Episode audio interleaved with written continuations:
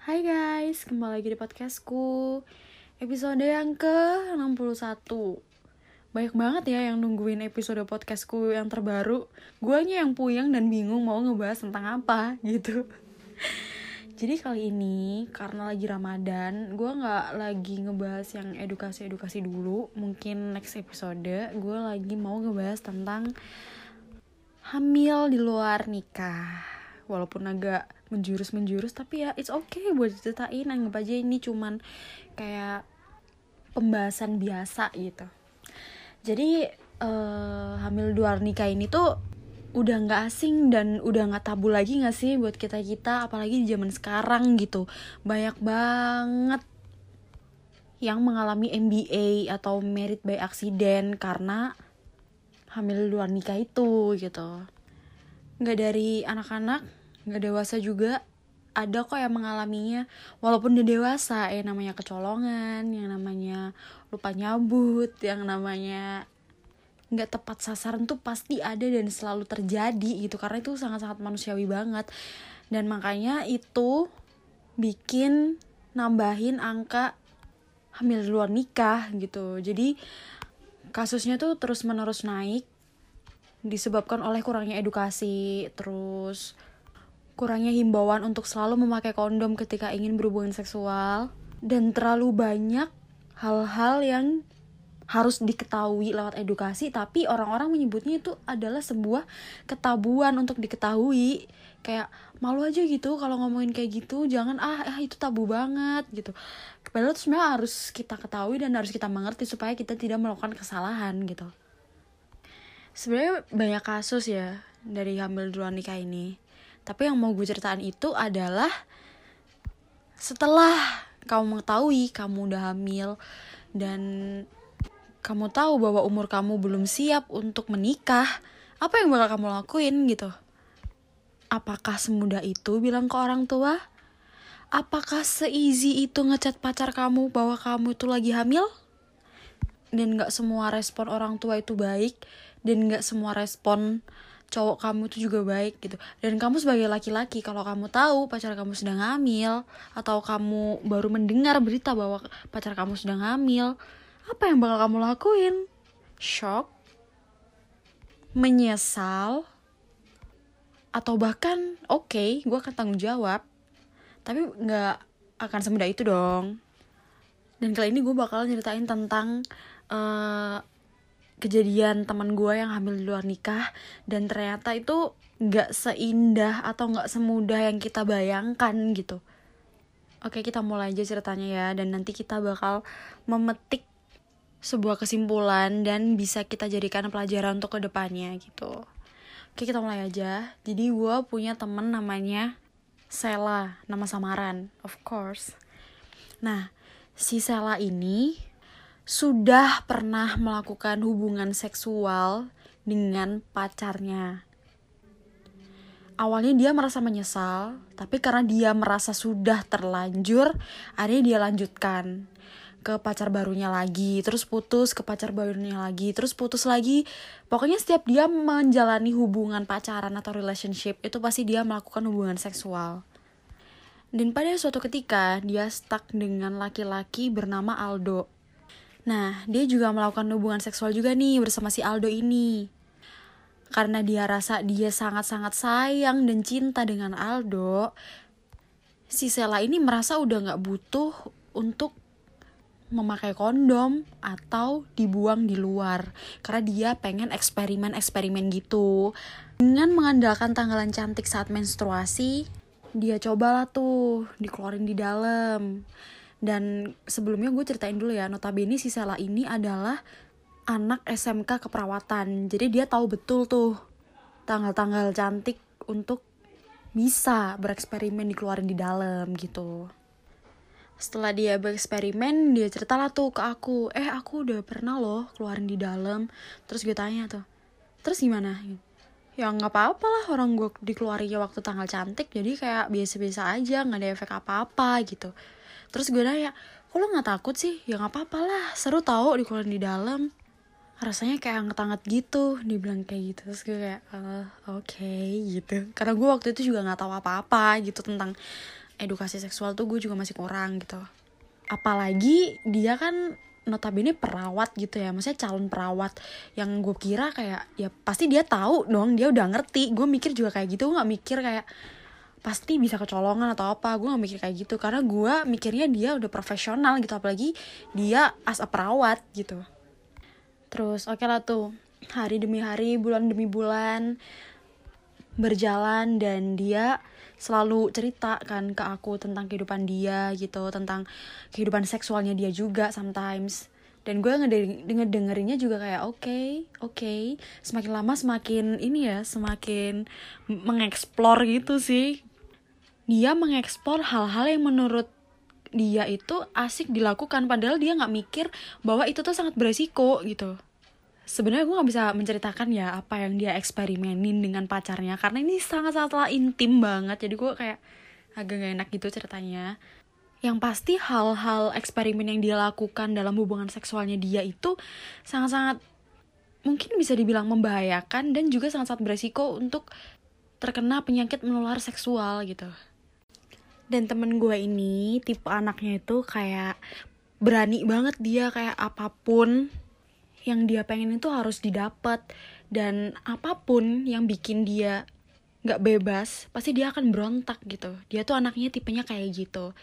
Nah, karena dia e, sekolahnya di S M K keperawatan, otomatis dia harus dong belajar untuk menghafal nama-nama obat, terus praktek pasang infus, dan lain-lain. Ya, apalah itu ya pokoknya. Dan dia tuh cerita ke gue kalau dia tuh udah gak kuat sekolah, karena dia merasa otaknya tuh udah gak cukup, udah gak kuat untuk dimasukin e, hafalan-hafalan obat, dan lain-lain gitu.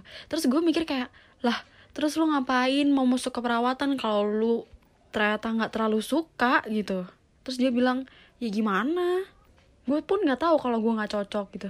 Kan aneh banget ya, tapi ya ya udahlah, gue sebagai teman cuma bisa nasihati yang baik-baik aja gitu. Tapi dia tetap aja kayak, gak mau, gue kayak udah gak mau sekolah deh, gue pengen nikah aja deh kalau gitu. Terus gue tanya, lah lu mau nikah sama siapa? Terus dia bilang, ya nikah sama Aldo lah. Terus gue tanya lagi, lah Aldo kan masih sekolah. Nah, si Aldo ini juga masih sekolah, dia S M K, jurusan apa ya, kalau nggak salah R P L gitu loh. Dan dia cerita ini dalam posisi masih S M K kelas dua, belum kelas tiga, gue juga masih S M A kelas dua. Terus gue bilang, kalau mikir se-easy itu sih, kita kan masih sekolah, dan kita juga bisa seneng-seneng loh sebelum lo menikah gitu. Kenapa lo milih menikah gitu, padahal kita tuh masih muda banget. Intinya gitulah pokoknya. Terus dia bilang, gue udah gak kuat, gue pengen nikah aja, kalau nikah muda kan seru, dia bilang gitu. Terus gue kayak, ya udah gitu. Karena gue juga udah buntu, karena dia batuk banget kan anaknya. Terus gue tanya tuh, terus sekarang apa yang mau lo lakuin gitu? Kayaknya gue mau keluar di dalam deh, tapi gak pas tanggal Gak pas tanggal-tanggal cantik gitu. Terus gue kaget kayak, hah serius loh? Terus orang tua lu gimana? Terus dia bilang, ala persetan deh sama orang tua, ntar juga pasti dinikahin kan kalau udah hamil gitu. Terus gue bilang, ya yaudahlah, lakuin yang terbaik aja buat diri lo, gue gitu. Karena gue juga gak bisa nasihatinnya gimana-gimana, soalnya dia bener-bener batu banget anaknya. Terus bulan demi bulan gak ada tuh dia cerita hamil atau apa, gak ada sama sekali. Dan dia tetap Uh, cerita tentang uh, hubungan seksualnya dia tuh ya biasa-biasa aja gitu, nggak nggak yang menjurus ke kehamilan atau tanda-tanda hamil pun enggak. Dia juga nggak ngerasa seperti itu gitu. Jadi selama dia uh, sekolah keperawatan itu dia sering banget ngebolos, dan sampai akhirnya dia dijagain sama guru-guru biar nggak keluar sekolah gitu. Jadi dia kayak uh, apa namanya ditamengin gitu loh supaya nggak ngebolos lagi keluar sekolah. Akhirnya dia sekolah lah tuh di hari itu. Nah, pas hari dia sekolah itu ternyata lagi ada pelajaran praktek tes urin. Nah, karena lagi pelajaran tes urin, gurunya pun sekalian bilang kalau yaudahlah, karena kalian sekarang lagi percobaan tes urin, mending kalian ngetesnya itu punya kalian sendiri atau punya teman kalian gitu, atau berkelompok gitu. E, kelompok A ngetes urinnya kelompok B kayak gitu-gitu. Terus ya udahlah, akhirnya semuanya pada tes urin. Waktu dites itu gurunya kan pasti mengarahkan ya. Nah, urinnya temen gue itu waktu dites uh, kelompok lain itu kayak ada tanda-tanda mencurigakan gitu deh. Terus nah si murid ini tuh tanya ke guru gitu, "Bu, ini urinnya uh, terindikasi kehamilan gitu." Terus ditanya, "Ini urin siapa?" gitu. Terus ya temen gue ngacung lah, karena itu kayak uh, ada nomor absennya gitu loh. Tapi temen gue gak nyadar kalau uh, yang dilaporin itu adalah urin berindikasi kehamilan gitu. Terus dia disuruh masuk ke kantor, terus dia ditanya-tanyain, "Kok kamu bisa hamil gini-gini-gini?" Pokoknya dia udah ketahuan lah. Terus temen gue kayak speechless lah, sumpah gue hamil. Dan dia baru tahu, dia baru tahu kalau dia tuh lagi hamil. Dan ternyata dia ada di kehamilan kalau nggak salah sekitar dua puluh empat minggu kalau nggak salah, eh dua puluh empat hari kali, iya itu pokoknya lupa gue. Dan dia kayak ngerasa biasa-biasa aja karena dia merasa bahwa ini saatnya gue untuk berhenti sekolah dan menikah sama pacar gue gitu. Padahal dia gak mikir cowoknya juga sekolah gitu. Kalau misalkan mau nikahin dia juga sekolahnya bakal terputus juga.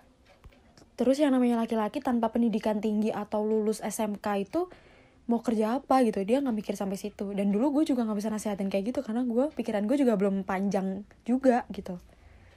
Nah karena ketawanya di sekolah, akhirnya orang tua dia itu dipanggil dan dikasih tahu dari sekolah gitu. Ya mau gak mau akhirnya dia ngaku lah kalau dia lagi hamil sama nih cowok gitu.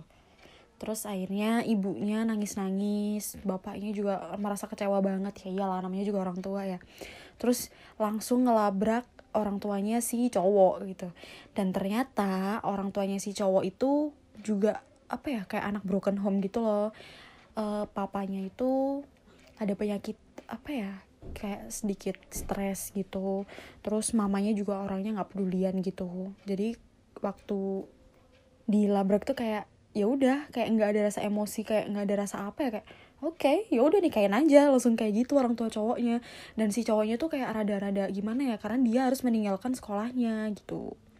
Nah karena si cowok ini merasa bahwa gue nggak bisa nih kalau nggak ngelanjutin sekolah, akhirnya dia bilang ke teman gue, eh boleh nggak sih setelah kita menikah uh, gue masih ngelanjutin sekolah gitu. Si teman gue kayak, ngapain sih lu sekolah, pasti lu uh, liatin cewek-cewek ya gini ya itu ya, namanya juga masih anak-anak kan, kita umurnya masih anak-anak.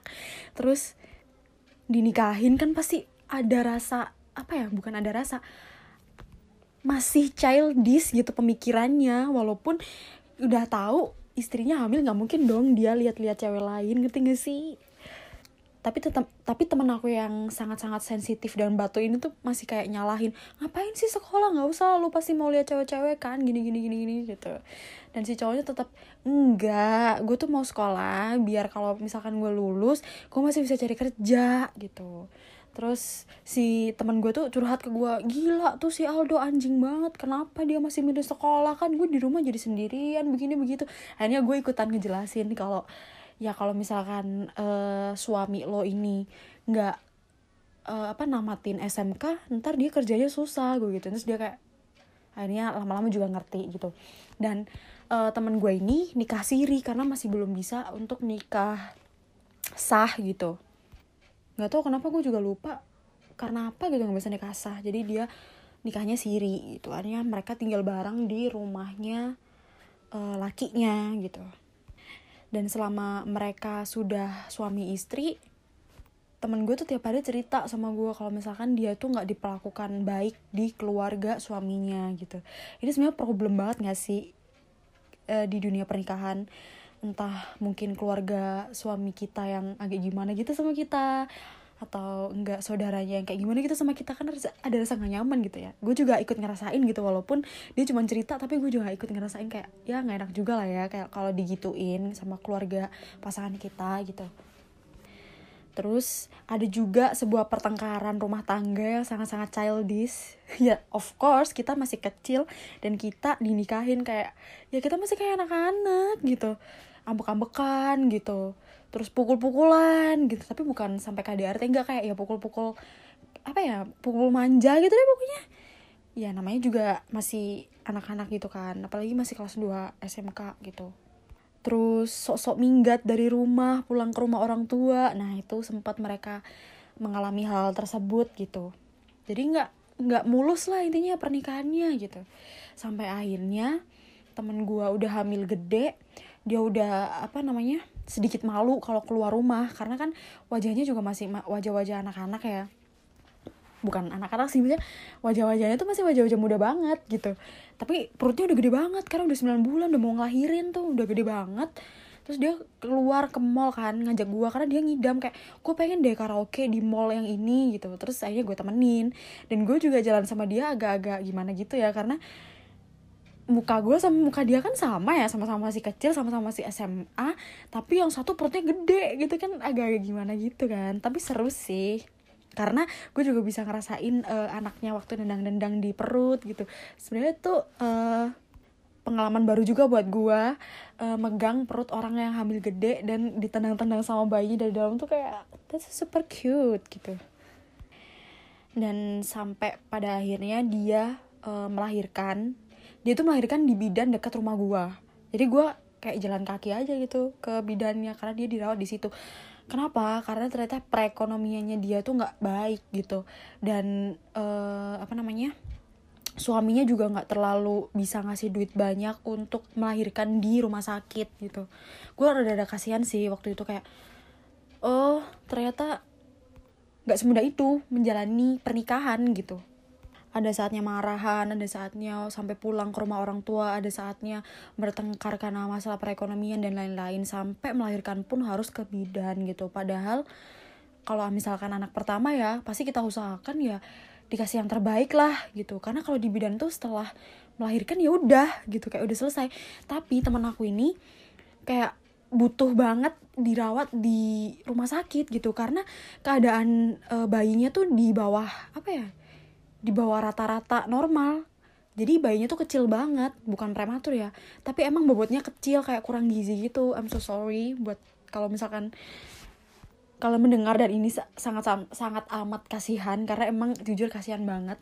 Bayinya emang sangat kecil banget, kurang gizi, karena waktu dia hamil emang uh, kurang minum susu, terus kurang makan makanan yang bergizi, dan uh, jarang banget makan gitu. Sebenarnya gue sedih banget liatnya. Gue gue juga udah bantu semaksimal gue, sampai uh, nyokap gue juga ikutan bantu beliin popok, beliin apa baju-baju gitu buat kado gitu.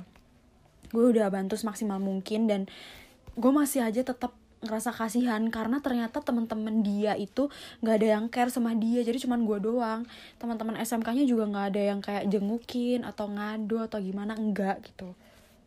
Dan pada saat dia bersalin pun dia sendirian. Waktu gue jenguk dia, dia sendirian karena ternyata uh, suaminya itu lagi kerja, kayak kerja shift-shiftan gitu.